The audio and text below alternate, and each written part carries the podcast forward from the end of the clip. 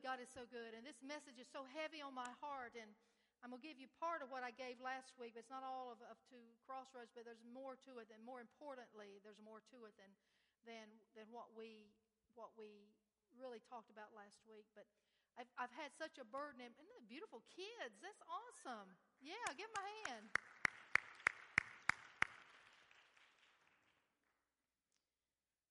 But it's so important. Discipleship is so important. So important. And every one of you in here should be a spiritual mom or dad to someone. I don't care if you're 20, 30, or 50, or 100. Every one of us needs to be a spiritual mom and dad to someone. We went to a funeral yesterday of uh, one of our coworkers' father passed away, and, and, it sounded like he was just an absolutely incredible guy. He was 87, I believe, or will be 87 next month. And the one thing that struck me was most of the people that were there were in that probably 65 or 70 to 90 age bracket. But yet, so many talked about the, what he meant in their lives. And I'm thinking, where's the younger generation to honor this man? Where's the younger generation? And you know, many times, especially in Scripture, we, we will, well, not, no, I'm not going to say that. I'm not going there. Many times we will say, we've got to appeal to this generation, which we do need to do that. Or we've got to focus on this generation. Or we've got to focus on that generation. I just don't see that in Scripture. I just don't see that in Scripture. We're supposed to have a, a congruency of the generations. The generations should be blending and flowing together. The younger ones should be seeking the older ones. The older ones should be seeking to raise up the younger ones. There should not be this, this little uh, subcultures in the church, I don't think, where you have to just, I mean, I'm not saying we need, to, we need to have things that are relevant for our children, but we don't need these little subcultures in the church. And we don't have it here, but I, I do see it in some areas. And I think it's dangerous and I think it's destructive. When we start appealing, because what happens is we get outside of the Word of God to win, and we develop things like this seeker sensitive movement that now, you know, after 20 something years, has been a mass destruction into the body of Christ. Even the founder has declared it was a big mistake. Trying to appeal, trying to draw in with the world's ways. You can't win the world with the world. The world, and even, you know, I love when I read about the millennials today. That's at 18 to 34. You know what they're wanting? They're not wanting all these smoke screens and all this other junk. They're wanting conventional theology. It's what, what research is showing. They're wanting standards. They're wanting truth. They're wanting to stand on what is right. They're not, they're not wanting to be entertained anymore. They can go out from Monday through Friday and be entertained. But see, they're wanting truth and they're wanting relevancy. And we said it a hundred times you raise a few dead people or you open a few blinded eyes, and you're going to have all ages coming in to see what God is doing in this place. And that's what we should be desiring to do. But we need to know that we are to be spiritual parents. And I want to ask ourselves do we ever ask ourselves, are we a disciple of Christ? And many times people think they're a disciple because they come to church. That is not being a disciple of Christ. That means you came to church. That's all that literally means is that you chose to come to church. Being a disciple of Christ is something much different. Much different. In Luke 14, Jesus says, If you want to be my disciple, you must by comparison hate everyone else. That sounds a little, mm, Jesus, that's a little tough, isn't it? If you want to be my disciple, you must, by comparison, hate everyone and everything else. In other words, nothing comes before me. No person is more important to me. No organization is more important. No activity is more important. He says, Your father, your mother, your wife, your children, your brothers, your sisters, your job, even your own life. Otherwise, you cannot be my disciple. And if you do not carry your own cross and follow me, you cannot be my disciple. So you cannot become my disciple without, giving up everything you own. If Jesus today would stand here and say, I want you to give it all up, how many would follow? The rich young ruler couldn't do it. He said, I want you to give up all your riches and come and follow me. He couldn't do it. Because so much has our heart. So many things have our heart.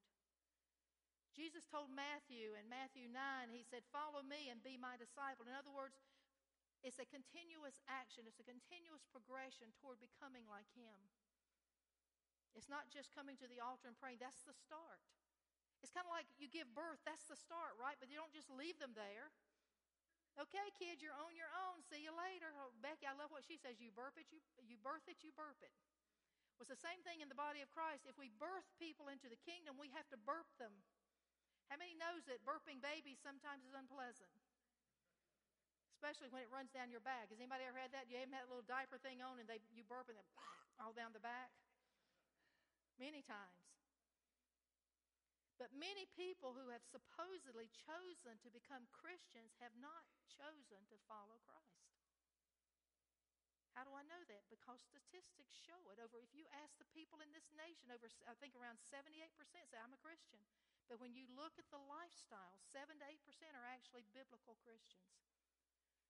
The sad thing is, and the reason I'm so compelled with this is because Jesus said, Not everybody who says to me, Lord, Lord, is going to enter in. And when you see people, and I believe that man yesterday was a man of God, I really do. I believe he was a man of God, but you know, he could have gone the other way. Not everybody who's, look at all the great things I did, God. He said, I never knew you. It's those who do the will of the Father. That's what being a disciple is all about. Are we disciples of Christ or are we just followers? Mean, I'm not a fan of any sports team, let me tell you. I could care less. But if I were a fan of the Panthers, I would go buy a ticket, sit in the, in the, in the seats, and watch the game. I'd buy my snacks. I'd enjoy my snacks more than I would the game, most likely. And then I would leave. I would never get involved with the players, never get to know the coach. I don't know the plays I have, but I, can, I know every one of them by name. And there's nothing wrong with that. There's not a thing wrong with that. We should enjoy those kind. Those are entertainment. I love. I love that people enjoy those things. But let's don't get let's don't get obsessed with things like that. Right? God, that too many times we have these things on our, our thrones of our heart, but but are we are we followers of Christ? Are we just fans of Christ? See, a lot of people just love the whole church scene. They just love coming to church. They love organizations. They love belonging to clubs. There's nothing wrong with that. But see, we've got to become followers of Christ. We've got to become disciples. And I think many times in the church we have regarded discipleship as an option. Let me tell you, discipleship is not an option. Not according to the scripture. It's not an option. Many have made discipleship and conversion the same thing. They're, they're so not the same thing. Birthing a child is not the same thing as growing and maturing. Birthing can be instantaneous in some cases. I think in Debbie and, and Dan's daughter's case, it was a two or three day affair. But maturing is going to be much longer than that. Even though as painful as birth might be, it's not nearly as painful sometimes as, as maturing your child and having them grow up, right? Watching them make their mistakes. But Paul had an attitude about what it takes to become a spiritual parent. But let me ask you one thing first. Why should we even concern ourselves with being a spiritual parent? What are you talking about? What's the big deal? Because when they came to Jesus and they said, What is the greatest commandment? He's, you know, all these commandments that were given out by the Jewish people. I think they had 613 in one place, and all their oral laws and the Ten Commandments and all this. Jesus said, That's just one thing. You love God with all your heart, you love your neighbors, you love yourself. That's the one commandment. So we want to make disciples because we love others like we love ourselves, and we love God with all of our heart. That's why we want to make disciples. It's not so we can have a bigger church, it's because we love people and we want them to know the good news of Jesus Christ. We want them to be free, as we talked about this morning. As we sang about this morning, we want people to be free. And they're not going to be free outside of a relationship with Jesus Christ. But what did Paul have to say? If we look at Galatians 4:19, he says, "My little children, for whom I am again suffering birth pangs until Christ is completely and permanently formed, molded in you." Paul is saying this whole process of spiritual growth, he is a spiritual father he says it's like birth pangs over and over and over until Christ is completely formed in that person. See, sometimes what we want to do is we want to kick them to the curb when they make a mistake. Right? Well, they should know better. They've been a Christian a whole month. They should know better. They should know how to deal with this. I can't help but think of Naomi Dowdy with, with the situation she had with uh, Dominic. And I can't help but think of how he kept running away and running away, and she said, Go get him, go get him, go get him. And he's now the pastor of her church. And he's bringing thousands to the Lord. But when we look again, let's go back to Matthew 28 18 and 20. See, the requirement of making a disciple is not an option. It's on the previous slide, hon. I messed you up. It's on the previous, okay. Jesus came close to them and he said, All authority of the universe has been given to me. Now go in my authority and make disciples of all nations. Who's he talking? He's talking to his, his disciples. So you got to first be a disciple before you can make a disciple. Too, too many pro- times it's just converts are trying to make disciples and you can't give what you don't have. Right? He says, Go in my name and make disciples of all nations, baptizing them in the name of the Father, the Son, the Holy Spirit, and teach them to faithfully follow all that I command you. And never forget that I am with you every day, even to the completion of the age. So, truths about discipleship number one, the foundation of discipleship is the authority of Christ. It's based on the authority of Christ, which means you got to know who you are. You got to know that you walk in the authority of Christ if you're going to lead somebody else into discipleship. Now you say, well, I don't have, I, how many in here have children or grandchildren? You don't have to raise your hand. Most of us do.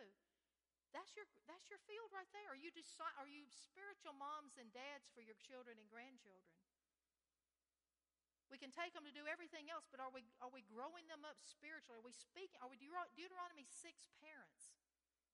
Are we speaking the word of life into them? What are we speaking into them? So we have to have that foundation of the authority of Christ. Number two, eh, who's, who are the recipients? No one's excluded. He says, make disciples of all nations.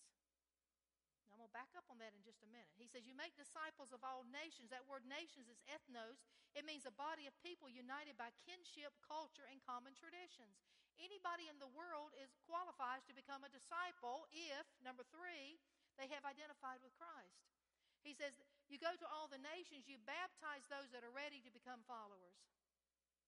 See, we just baptize anybody who wants to get baptized. Well, can I get baptized? Sure. Okay, but they haven't decided to become a follower of Jesus. So he says, You only can disciple those who've said, I've made a decision to follow Jesus. And here in this, and we've talked about this so many times, baptism back in the New Testament world was much, much more, had much more meaning than it does today. Man, when you got baptized, you were telling the whole world, don't come to me. I have, I'm sold out to Christ, and now I'm beginning to become this process of a disciple. So he says, You go to all people groups, you identify those who want to become a disciple, those who choose baptism. And then he said, How do you do it? You teach them. You teach them to follow all the commands of Christ. You teach them to follow. You teach them to obey. It's not intellectual, but it's an application of the truth of who Jesus is. You teach them to walk in love. You teach them to walk in forgiveness. You teach them to give. You teach them to forgive. You teach them how, what did Jesus say about, you teach them not to lust in their hearts because that's what Jesus taught. So we teach them to, we teach them to follow the words of Christ. But so we're not only required to be disciples, we are required to make disciples. And so back again to what Paul said in Galatians 4 until that until that image of Christ is formed, we work with people. We work with people. We don't we are long suffering. We're not the ones that are, you know, when they make a little mistake, like I said, we're going to kick them to the curb and they're they're out of here. But there's a point in time when you have to make some decisions and healthy boundaries and healthy decisions, right? Just like with your children. When they continue to not obey, there has to be a boundary that's in place. And you have to, you know what that is. Holy Spirit teaches us. But being a disciple means that we profess and possess the Lordship of Jesus, and we help others to do the same. We profess the Lord Jesus and we possess the Lord Jesus, the Lordship of Jesus. Romans 10, 8 and 9 says, in fact, it says the message is very close at hand. It's on your lips. It's in your heart. The message is the very message about faith that we preach. If you openly declare that Jesus is Lord and believe in your heart that God raised him from the dead, you will be saved. What does it mean to be have Jesus as our Lord? It means I walk in obedience to his word.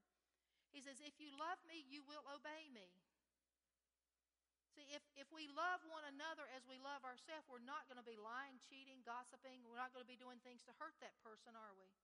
So we can own, uh, being a disciple is all about making Jesus truly the Lord of our life. Not just, not just to confess, but to possess that knowledge.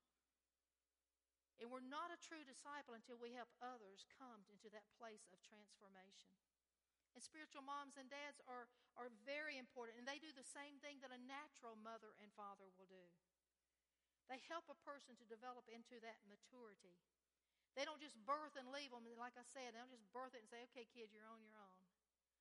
And that's what we do so many times. And some, sometimes people get birth and they don't want to be led. See, those aren't the ones that's your disciple. It's the ones that say, you know, I want to follow Jesus, whether it's 10%, 5%, or 50%.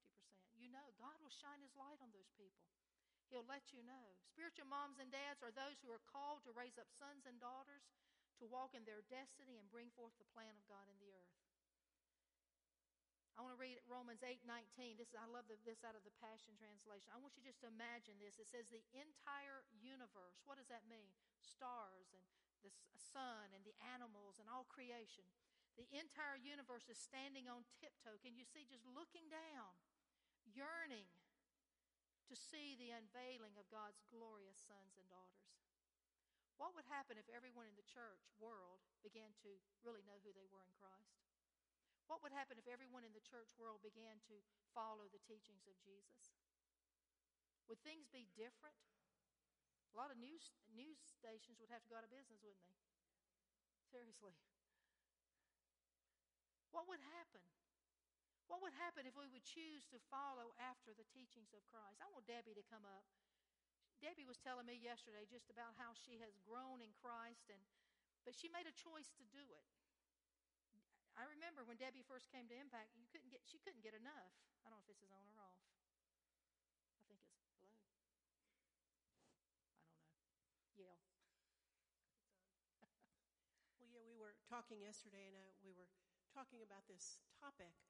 And I was saying how when I first came here, so many truths came to me, but I was able to have two mentors, spiritual moms, who, who still today um, pour into me. And so, you know, I would read something and it would be new, and I would send a text message or make a phone call, you know, and as time went on, I, I, I, still do that today. I've been here for what, three years, whatever, but um, and it made such a difference in my life because I didn't know who, who I was.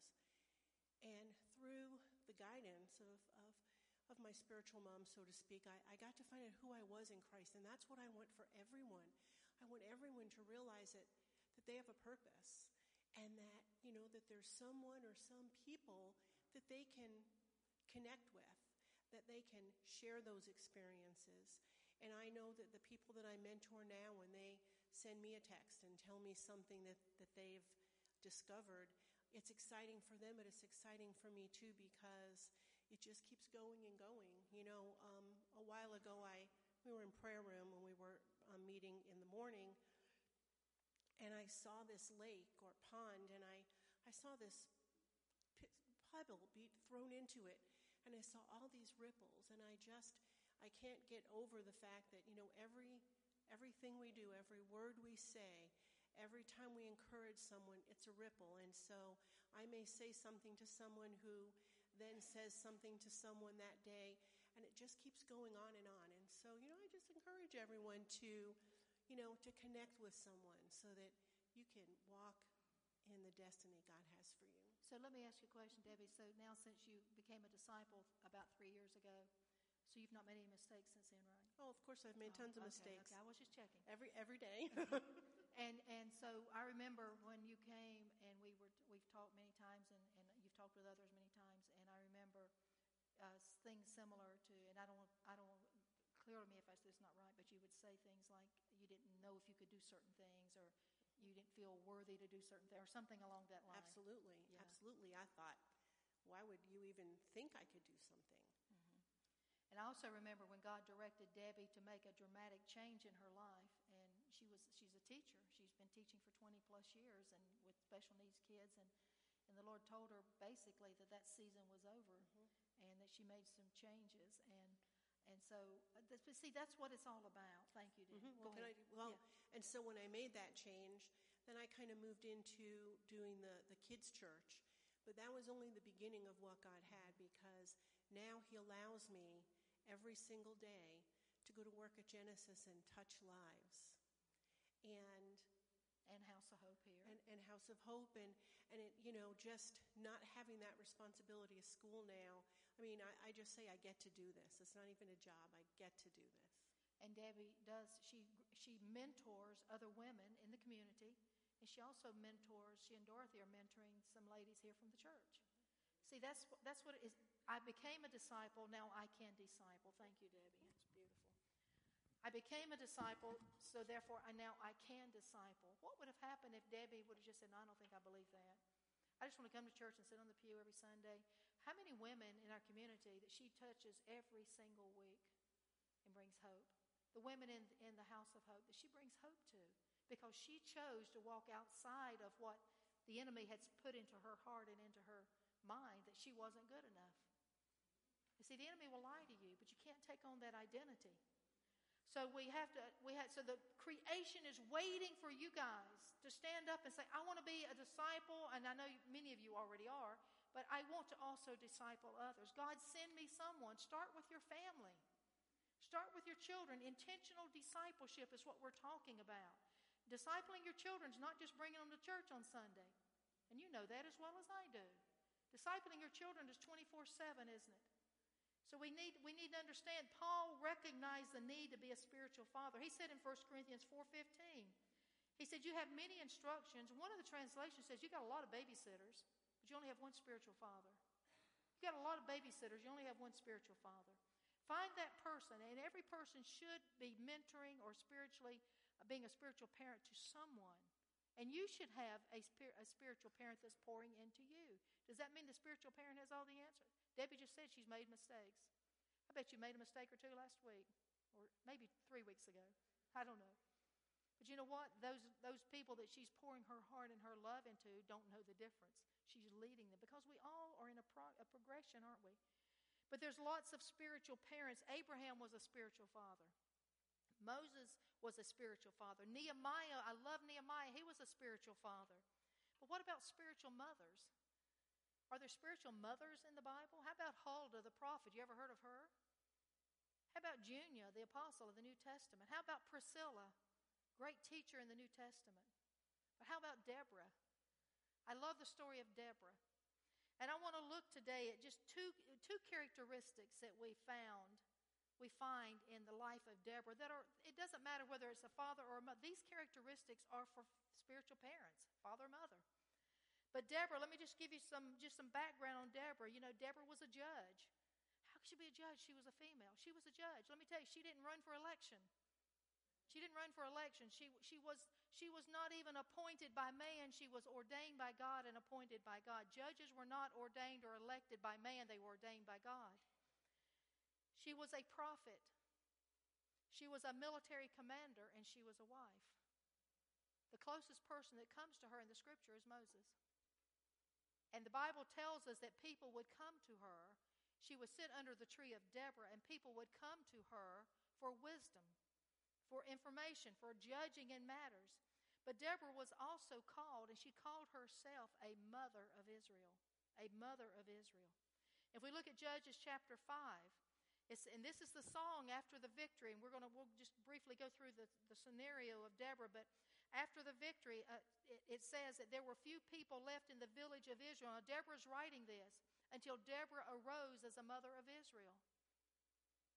How many, how many people are waiting on you to arise as a father and a mother in Concord or Kannapolis or wherever you live, Charlotte, Salisbury, Greensboro, wherever you might live?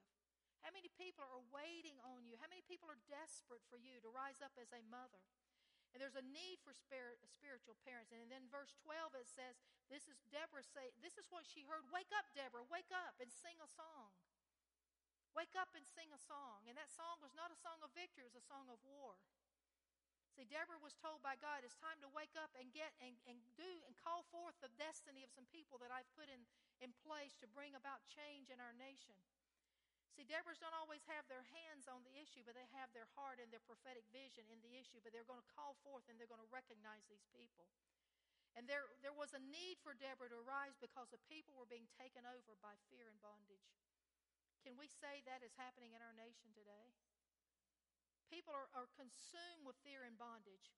Drug, let me just tell you this from 1999 to 2015, 330% increase in prescription deaths, overdoses. For 15 years, the first 15 years of our new century, 330% increase in, in prescription overdoses. Over the past five years in North Carolina, there's been the abuse treatment facility needs have grown by 170% in the last five years. In North Carolina, the budget is $24 billion a year. That's a lot of money, isn't it? 19.3% goes towards addiction issues. But out of that 19.3, only one, one cent of every dollar goes toward prevention. The rest goes toward the consequences of addiction. The consequences of addiction. That's 4.6 billion that goes toward addictions. What if this nation had 4.6 I mean this state had 4.6 billion free dollars? We could house the homeless. See, there's a lot of people on our streets today that have made mistakes and because of that they're homeless. There are people who have made mistakes in the past who have something on their record they cannot get a job that they're even qualified to have. There could be programs, there could be houses, there could be all kinds of things not to mention abortion, pornography, violence, divorce, fatherless homes, and more. So spiritual parents must awake and answer the call. How many of you would say, I would like to be a spiritual parent? I just want to know, how many would like to be a spiritual parent? Absolutely. We should all be raising our hands. But as we look at Deborah and we see where she was told to sing that song, we have to understand that the enemy at war is against the destiny of every person that you come in contact with. The enemy is at war against every person. He's at war against your children. Your children might be wonderful and beautiful today. And most, I'm sure they are, if they're younger. But let me tell you, there's an enemy at war that wants to steal their destiny. There's an enemy that does not want them to accomplish everything that God has planned and written in His book for your child or your grandchild. I see it. Ours are moving into the teenage years and the latter teenage years, and I see the influences of the enemy. I see the influences of the enemy trying to pull them out of that place that God has called them. I see and sit with mothers who weep and cry and, and fathers.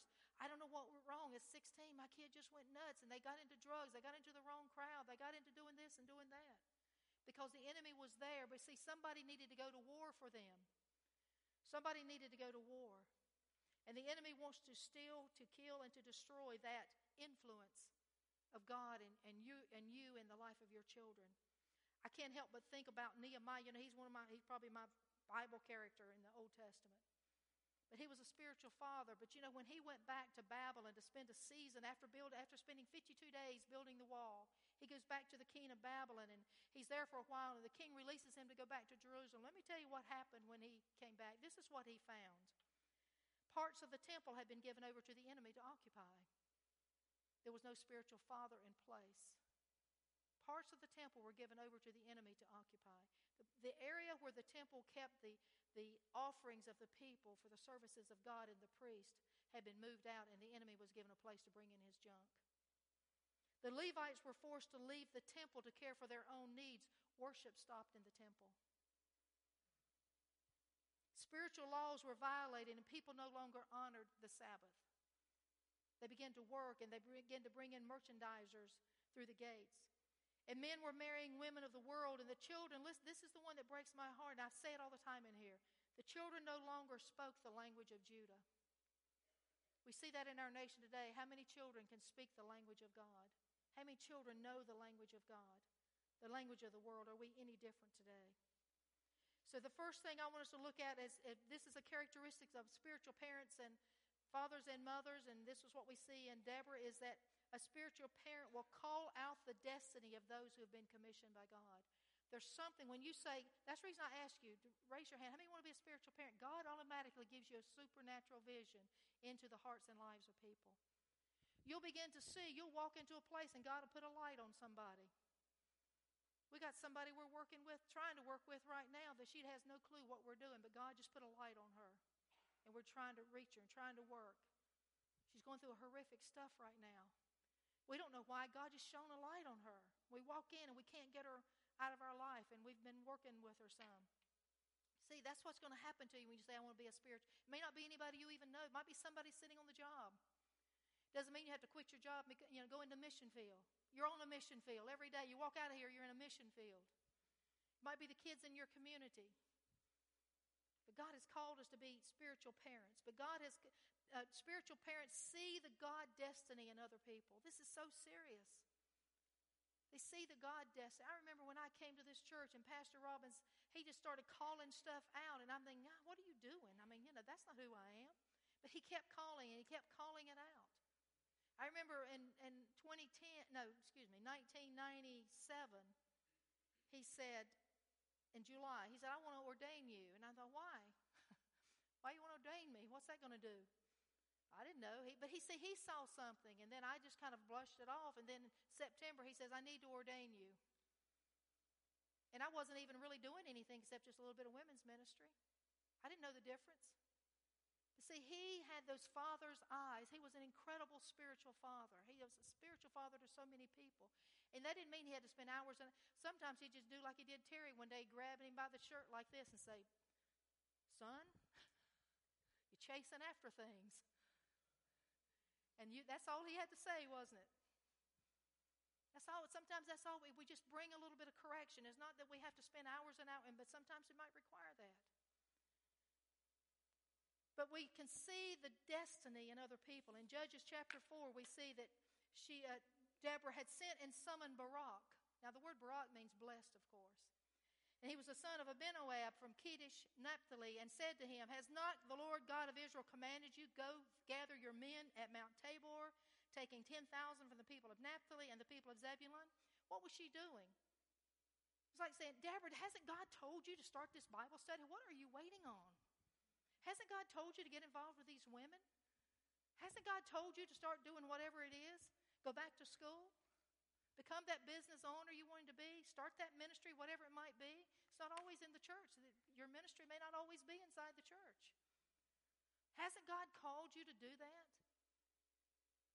See, that word commanded really in the Hebrew means commissioned. That's a powerful word. Has not God commissioned you to do this? You ever wonder what Barak was sitting on? I, I, don't, I don't know. I wonder how long he had been sitting on it. When she, and, you know, and there's a, let me tell you, there's an appointed time to call out too. See, Deborah knew the time to summons Barak. That's why, as a disciple, you have, as a disciple maker, you have to be a disciple. You have to have that relationship with God. You have to have that authority. And, and Deborah was able to look at Barak and look past his fears. I think he was fearful. Look past his insecurities. Look past the habits that had pulled him out of the place God had called him to be and kept him out of God's debt. She was able to look past that. Again, I, I, I told you, I've told you a hundred times about Naomi Dowdy with that. I just mentioned that a minute ago. Go get Dominic. Where is he? Oh, he's back out on the streets again. Go get him. See, she saw in him. She didn't know at the time he was going to be leading that church, but she saw in him something. And we've got to be able to see that something. Now, he also has the right to respond. Debbie had the right to respond. She could have said, I'm out of here. This is weird. I don't have time for this. I mean, I can't leave my job. I can't do what God's called me. Nobody asked her to leave her job. That's what God told her. Once she decided to follow God's commissioning, see, God then made a way. And that's what He will do. But we have to we have to be willing to say, God, let me parent someone. Bring someone across my path that I can assist, that I can help. True spiritual mothers and fathers recognize what has been deposited for the purposes of God. Let me tell you, a true spiritual mom and dad is not going to benefit off of their child. You know what I'm saying? It's not for their own personal benefit. Now, they're going to be benefited from it. But they don't have a hidden agenda. True spiritual moms and dads do not have hidden agendas. They don't, I'm not asking Debbie to do this so I can benefit. No, I want to see what God has, is really going to do in her life and everyone's life. Not, I'm just, she just got up today. Let me tell you, a true spiritual mom and dad takes joy in watching a child develop. Don't you take joy in watching your natural children develop their gifts and talents and become everything they're called to be? Of course you do. Of course you do. And God's plan for the nation of Israel needed for Barak to answer the call. But see, he had to have someone to call him out on what he had been commissioned already to do. We see this in Scripture. Samuel called forth David when others thought he was just a shepherd boy. Mordecai called forth Esther when others said she's just an orphan. Jesus called Peter when they said he's just an ignorant fisherman. You see, with spiritual parents, we see past all the external stuff. We see past all the, the, the, it doesn't matter how many diplomas they have behind their name. We see what's inside their heart. We see the anointing that God has deposited in there. And Barak was called to lead an army of Israel against the most undefeatable foe there could be. Because this was the first army, King Jabin, the first army that had 900 chariots with iron wheels. 900 chariots with iron wheels. They were, they were undefeatable. And I think I would probably sit back and kind of wait on my call too, if you think about it. But see, fear is not always a negative emotion. Sometimes fear is simple. It doesn't mean we're afraid to do it, we're just afraid. And I think Barak wasn't afraid to do it, he was just afraid. I got a quote here from George Patton. If anybody's afraid to do something God is calling you to do, I want you to think about this.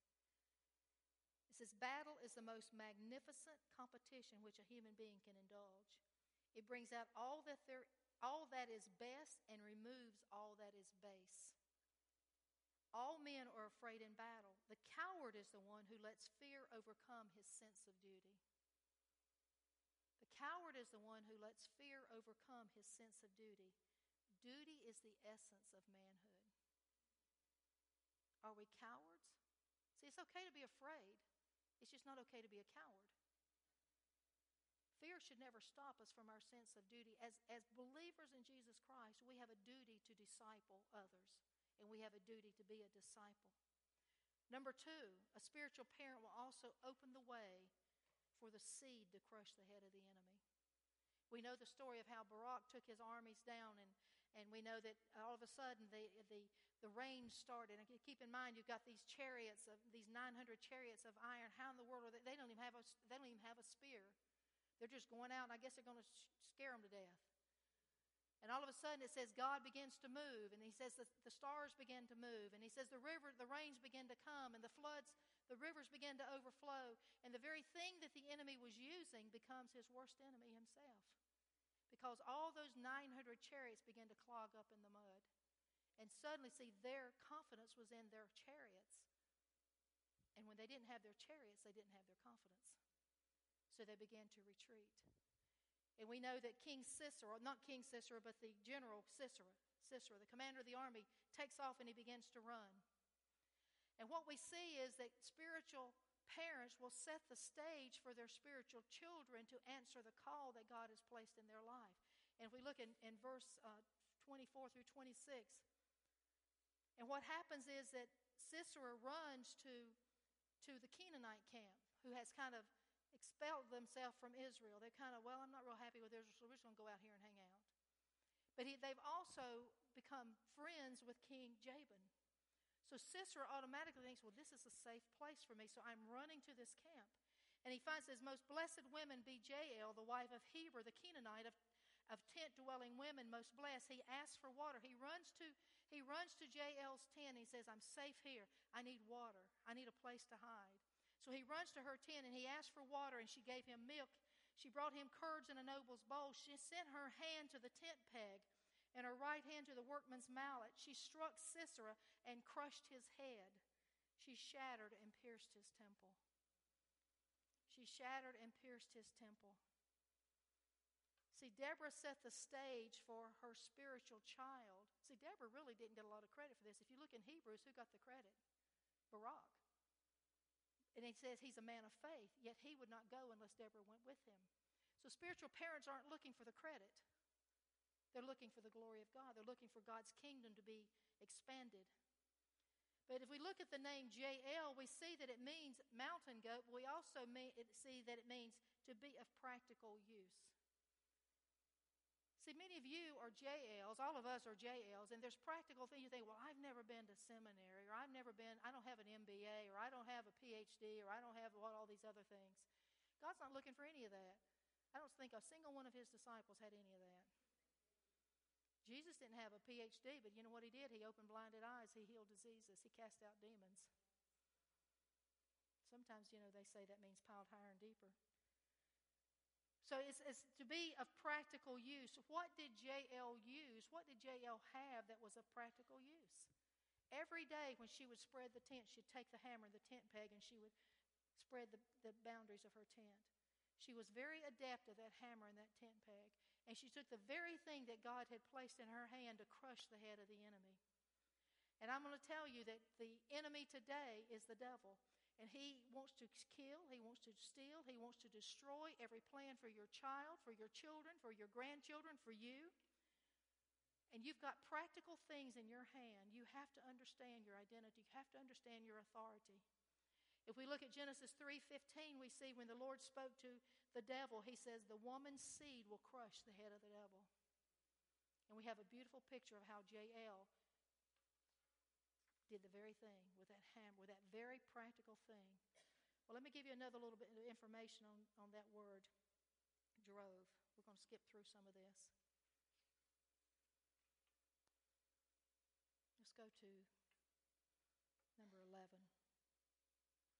If we look at that word drove, if we look at that word drove, we see that what it, it comes from the Hebrew word T E Q A, T E Q A, tekah, tekah. And that word tekah means it's a blast of a trumpet, it's a clapping of the hands, it's an instrument of praise and joy. See, we're talking about being practical. Dan started out this morning by telling us that we have a choice to worship. That's very practical. If we look at that word also in the uh, Old Testament, we'll see that same word is used of the valley of Tekoa, where the Lord led Jehoshaphat's armies before the enemy was defeated. And that valley of Tekoa is that same place, is that place of a blast of a trumpet, is that place of praise, is that place of clapping the hands. And it says, when the children of Israel began to do that, God sent an ambushment in the enemy's camp. See, you don't have to have a PhD. You don't have to have a, all these other degrees. You don't have to have all these other things. There's nothing wrong with any of those. I mean, those are good to have. I'm not saying there's not anything wrong with them. But don't disqualify yourself because you don't have those things. What do you have? So you have this. You have a voice that can praise. And when God, when God begins to confuse the enemy, it's only going to be after you have activated that with your praise. We activate the hand of God in our life with our praise, just as when she drove that tent peg into the hand. Just imagine driving that tent peg. Can you imagine the blood that splattered when she drove that tent peg through his temple? I want you to stand, if you will. I want you to clap your hands, and I want you just to imagine the blood of Jesus splattering in the face of the enemy.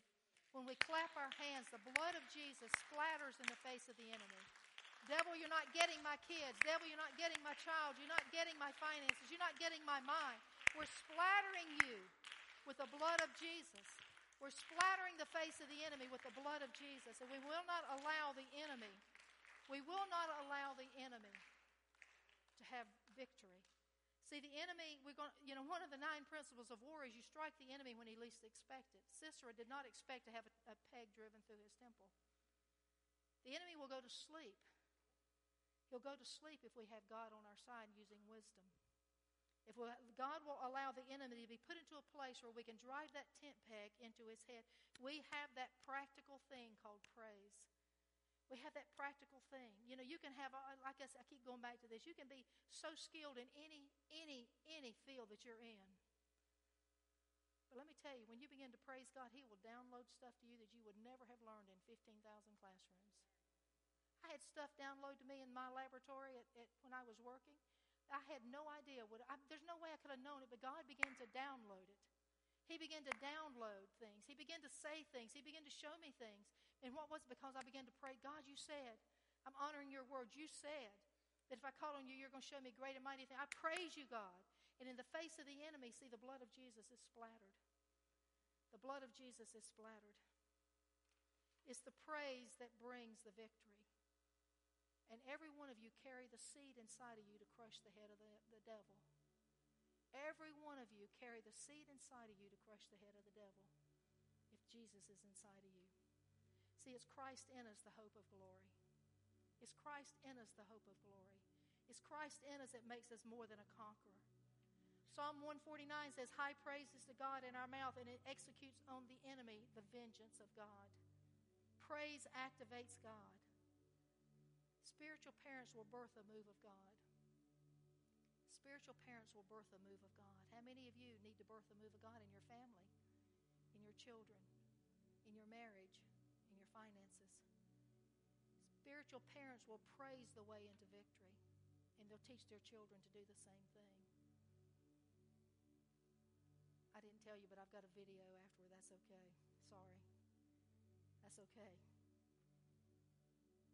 I want us to I want us to wrap this up with singing this song. I love this song, Raise a Hallelujah. I just pulled it up on the video. I thought it might be faster than just to get everybody engaged, but see, we need to learn how to raise a hallelujah in the face of the enemy. We need to learn how to clap. That's why it says we clap our hands, all you people, shouting to God with a voice of triumph. Every time you clap your hands from this, I want you to think of the blood of Jesus going into the face of the enemy. I want you to say, Ha ha, devil, you're not having my children. Ha ha, devil, you're not having my grandchildren. Ha ha, devil, you're not having my health. You're not having my ministry. You're not having my business. You're not having anything that belongs to me. You're off limits. Ha ha ha, devil. We have to take God's word for what it says. We have to be so willing to raise that hallelujah to God. And I don't know, I'm, I just had this thought. If some of you have an enemy that you've been dealing with, I want you just to, I want you just to come up here again. There's nothing wrong with coming up here. There's nothing wrong with staying back there. I just feel like God wants us to do something. Just make that prophetic move and say, God, I'm stepping forward to you. I'm raising that hallelujah to you. I'm blessing you, God, with my with my praise. I'm splattering the face of the devil with the blood of Jesus. I'm not allowing the enemy to rule in my life and in my family one more day. Let's do it.